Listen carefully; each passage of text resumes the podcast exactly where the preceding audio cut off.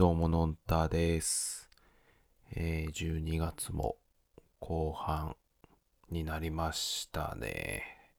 えー、今年もあと半月、え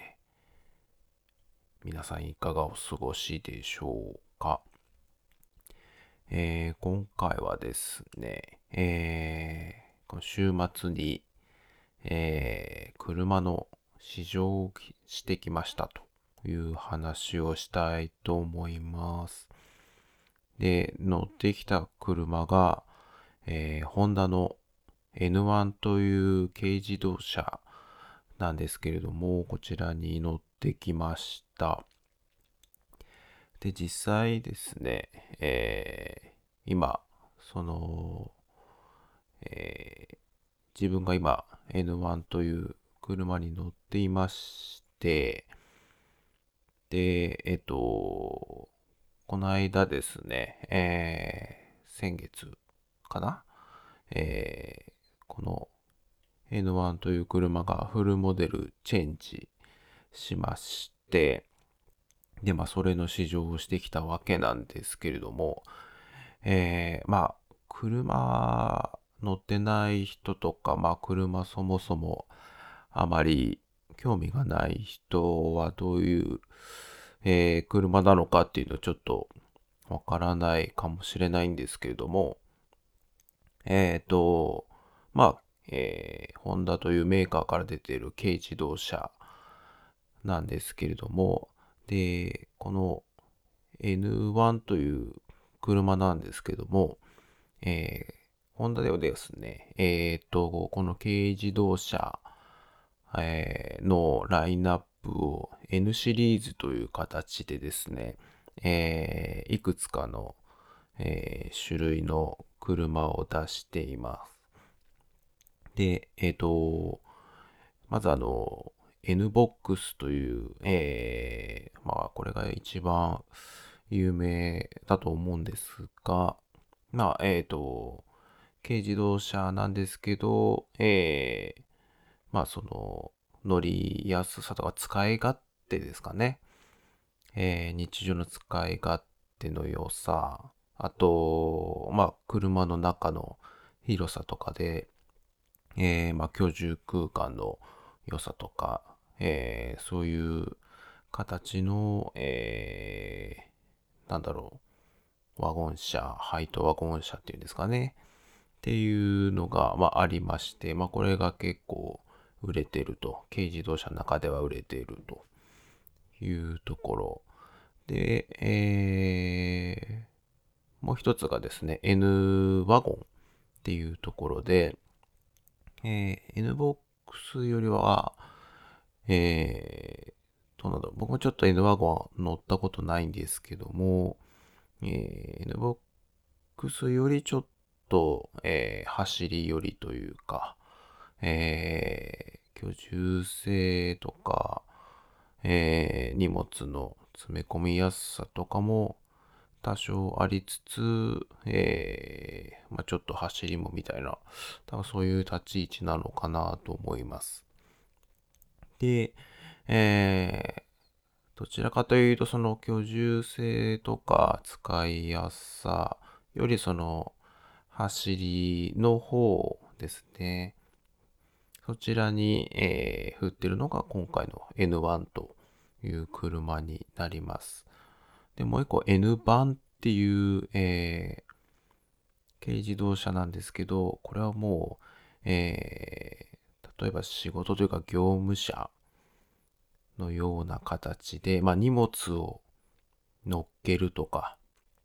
えーその運転とか、そのシートの良さとかですね、その座り心地とか、そういうのを、えー多少ちょっと、えー犠牲にしてるんですけど、えーそれよりもこう荷物を乗せるとか、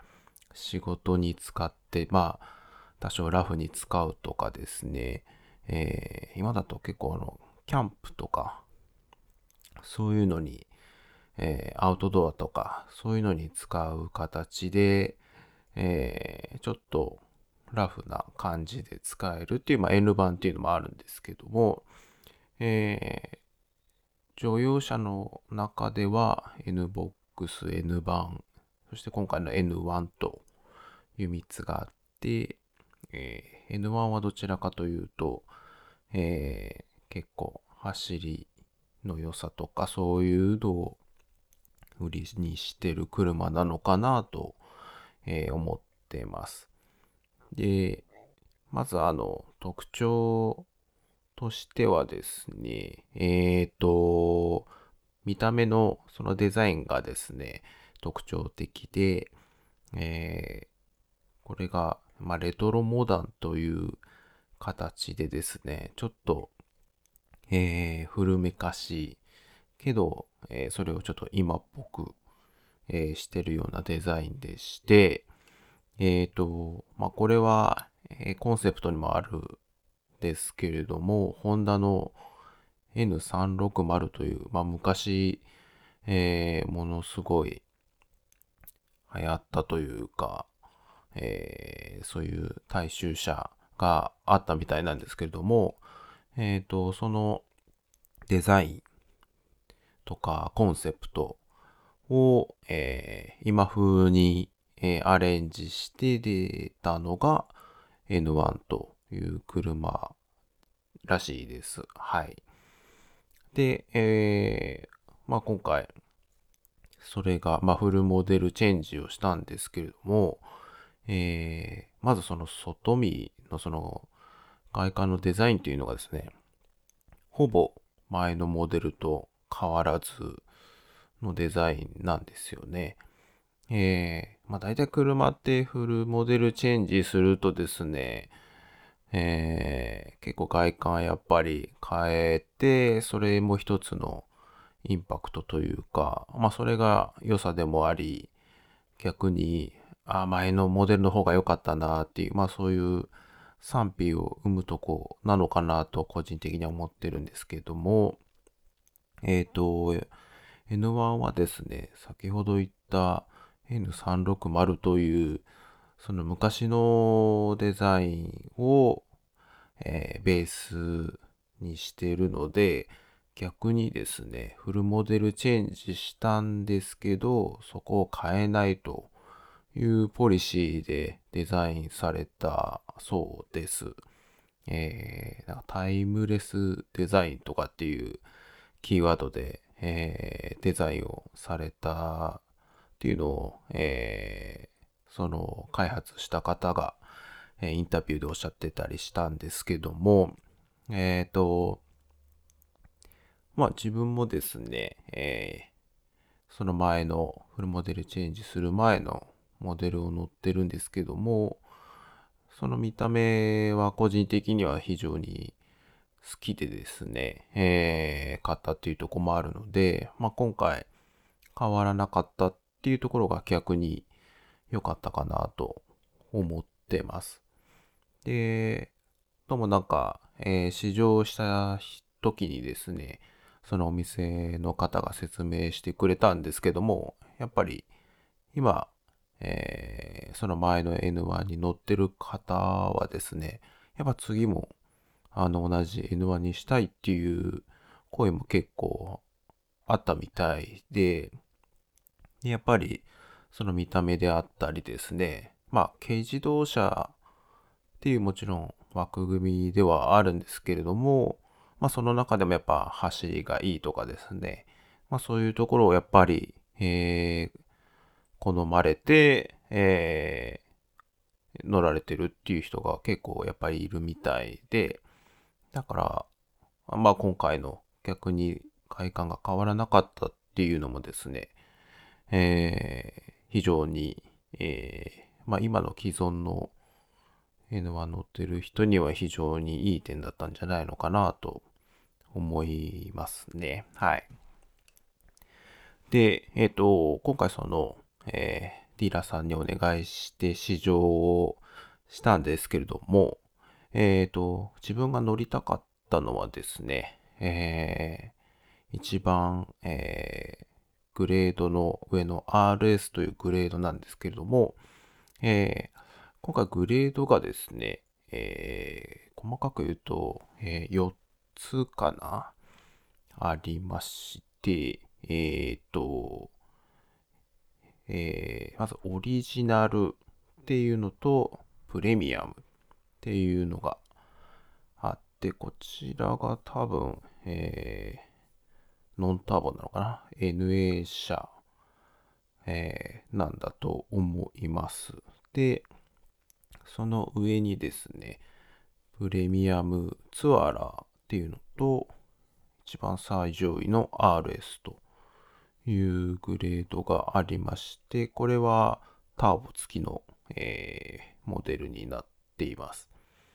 で、今回、あの、その RS っていう一番上のグレードのとこなんですけれども、えー、まあ、非常に注目されたのが、あの、マニュアル車っていうのが設定されました。で、えー、今回、そのマニュアル車っていうとこもまあ、今時珍しいんですけれども、えー、さらに軽自動車の、えー、FF 車では、えー、初の6速マニュアルっていうのが設定されたみたいで、まあやっぱりそういうところからも、えー、この N1 っていう車がですね、うん、なんだろう、その、やっぱ走りを、あの、楽しみたいっていう、まあ、既存の人は楽しんでいるっていう人がやっぱ多いいのかなと。まあそういうところから、えー、マニュアルシャワーを、あのー、今回、えー、用意してくれっていう声があったのかなと思ってるんですけれども、で、個人的にもそこがですね、えー、非常に嬉しい。まあ、なかなか今の時代、あの、マニュアル車を好んで乗る人っていうのは、まあ、よっぽどやっぱり、えー、こだわりがある人なんじゃないのかなと思うんですけれども、それをですね、まあ、この軽自動車っていうところに用意してくれたっていうのは、個人的には非常に嬉しい限りでございますね。はい。で、えっ、ー、と、まあ、その、一番 RS の、まあ、マニュアル車っていうのに、今回試乗を、えー、したいという形でディーラーさんにお願いをしたんですけれども、えっ、ー、と、ちょっとその自分の言ってるディーラーさんにはちょっとなくて、あのもう一個のプレミアムツアラーっていう、えー、マシ VT のえー、ターボ車があったので、えー、それを乗せてもらいつつですね、ちょっと違う店舗にあるその RS のマニュアル車っていう形で、両方、あの、乗せていただくことができました。で、まずそのプレミアムツアラーの方から先に言いますと、えっ、ー、と、まあ自分も今はこの同じグレードで、えー、前のモデルのやつを乗ってるんですけど、あのー、やっぱターボとかついてるので、あの、まあ普通に乗る分には全然問題ないというか、あの、パワー不足だったりとかもあまり感じないので、非常にですね、いいんですけれども、この新しい、えー、モデルの方のプレミアムツアラーに乗ったんですけど、やっぱり、あの、エンジンとかが、まあいろいろそのタオというか、まあチューニングがいろいろ変わってるんだと思うんですけど、まあちょっと自分あんまり機械的な、車のメーカー的なところはちょっと詳しくはないんですけれども、乗った感じとしてはですね、その新しい、えー、プレミアムツアラの方がですね、あの、なんでしょう、停止してる時からの発進ですかね、の時の、あの、加速というか、トルクの乗り方とかっていうのが非常にスムーズな感じがして、すごい、あの、走りやすい感じがしました。で、さらに、あの、静かというかですね、そのターボ車だからといって、なんか、あの、ギュンギュンなるような感じも全くなくて、あの、非常に、あの、進化してるなっていうのを感じましたね。で、今、あの、まあ、なんでしょう、走り以外にもやっぱ安全性、安全機能っていうのが、どのメーカーさんも、あの、一つの売りにしてると思うんですけれども、まあ、ホンダもホンダセンシングという、えーまあ、安全を守るための、えーいろんなセンサーですかね。あの、アクセル踏み間違えて、あの、なんか停車してる時にアクセルとバック間違えて、あの、なんかお店に突っ込んでしまうとか、えーもちろんなんか走ってる時に何か人とか物が出てきて、それを、えー早めに感知して、例えば止まるとかですね。まあそういう安全性の機能も、まあ標準でついてまして、えーまあ今っぽい、あの、今時の装備になってました。あと、えーちょっと、これは自分が慣れなかったのが、あの、ブレーキホールド機能ですね。えーブレーキホールド機能を、まあ、オンにしておくと、えーまあ、赤信号とかで止まった時に、まあ、ブレーキを離しても止まっていると。で、アクセル踏めば解除されるというところで、まあ、ずっとブレーキ踏んどく必要がないっていうところで、まあ、長距離の、例えばドライブとかの時は非常に楽なのかなと思いますし、あと、パーキングのブレーキも電子制御だったんで、えっ、と、まあ今自分が残っ乗ってるやつは、えっ、と、足でフットブレーキ式なんですけども、えー新しい方は電子制御なんで、えー足じゃなくて手でまあ、ポチッとボタンを押すみたいな、そういう感じでパーキングブレーキがかかるというところでですね、えー、そこが、あの、慣れなかったですね。まあ、ちょっとしか乗らなかったですけども、はい。その辺が、まあ、今時なのかなという感じでした。で、えー、本命の RS の、えー、マニュアル車も乗らせてもらったんですけども、えーまあ、まずあのですね、外観で見たときに、まあ、あの、今回そのデザインが、えー大きくは変わってはいないんですけど、えー例えばあのフロントのグリルの部分っていうんですかね。えっ、と、まずはそのヘッドライトとそのグリルの部分が、えー N1 っていうのは、えー黒っぽい、黒っぽいじゃないですね。黒ですね。黒で、えーなんて言うんだろう。つながってる、まあ、パンダみたいにこうつながってるようなデザインが非常に特徴的なんですけれども、あの、前の、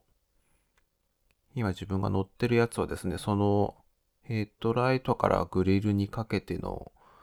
ところがですね、えー、なんて言うんだろう、どちらかというとそう曲線的な形でつながってるのがベースなので、えまあ見た感じちょっと可愛らしいというか、まあ柔らかい感じのデザインだったんですけども、新しい方はですね、えーっと、そのヘッドライトとグリルのところがちょっと角があるというか、そういう感じなので、まあ最初からちょっと、えーなんか締まった感じのデザインなので、まあ結構そこ、えーまあビビたる変化なんですけど、その辺がちょっと、えーかっこよさというか、そっち側に、あの、変わったなというのが個人的な印象です。で、RS の方なんですけど、えっ、ー、と、ドアの、えー、なんですか、ドアレバーっていうんですかね、開けるところとかっていうのが、自分が乗ってるのは、えー、シルバーなんですけど、新しい方は黒に変わってまして、えー、なんだろう、非常に、あの、大人なというか、で、この RS 乗ったやつ、まあ、ツートンなんですよね。あの、ボディの、えー、色、まあ、カラーが、まあ、いろいろ、黄色とか白とか、オレンジとかあるんですけど、で、屋根の部分が黒、黒っていう、そのツートンが結構あるんですけど、そのドアノブとか、あのいうところが、そこが黒に変わっていて、より、あの締まった感じの印象で、そこが非常にかっこいい印象でしたね。はい。で、まあ、インテリアの方もですね、これは、どうなんだろうな。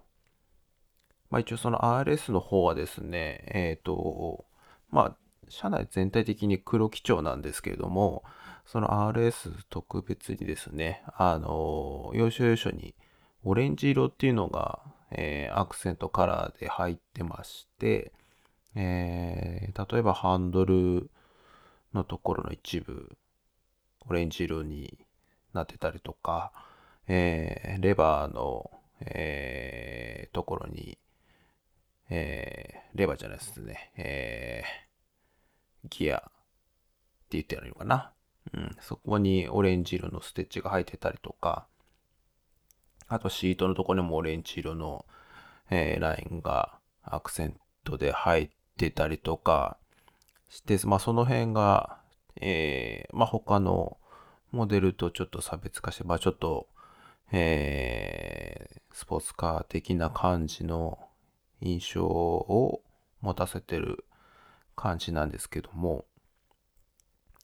うん、個人的には黒でもいいかなっていう気が、あしましたね。ただそのシートとかは非常に、あのいい感じなんですけど、あの、オレンジっていうところじゃなくても、まあ、黒だけのモデルもあっってもいいかなっていうのは個人的に思いましたね。はい。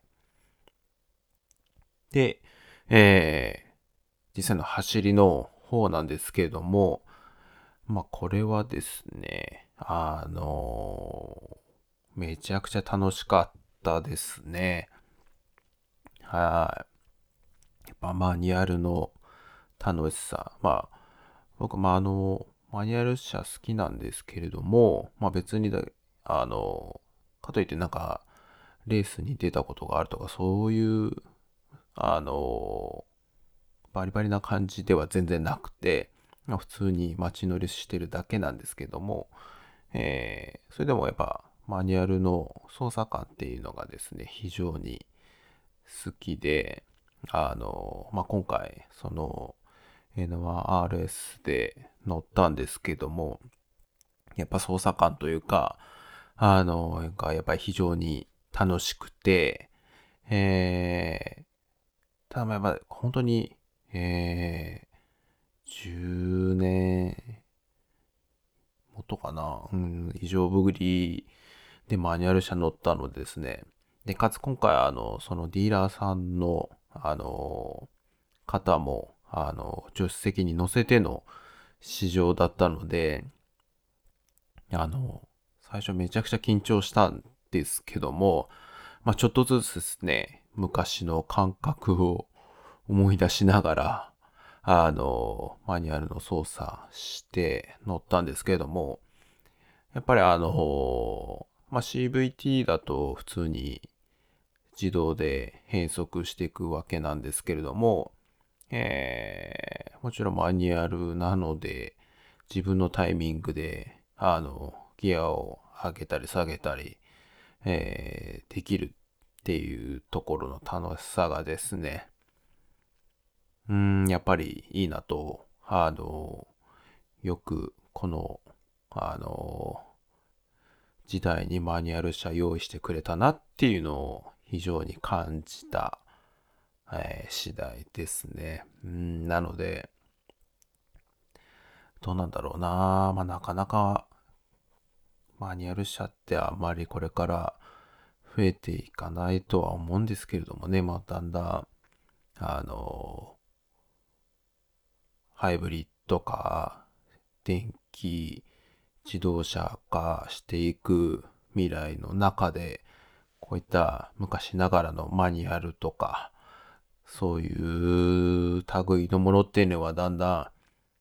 んなくなってってしまうのかなと思うんですけれども、まあその、今ギリギリその狭間の時期なのかなと個人的には思っていて、まあこのタイミングでそういった遊び心のある車っていうのが出てきたっていうのが、あの、非常に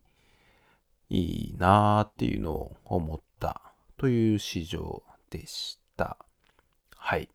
というところで今回はこの辺にしたいと思います。ではでは。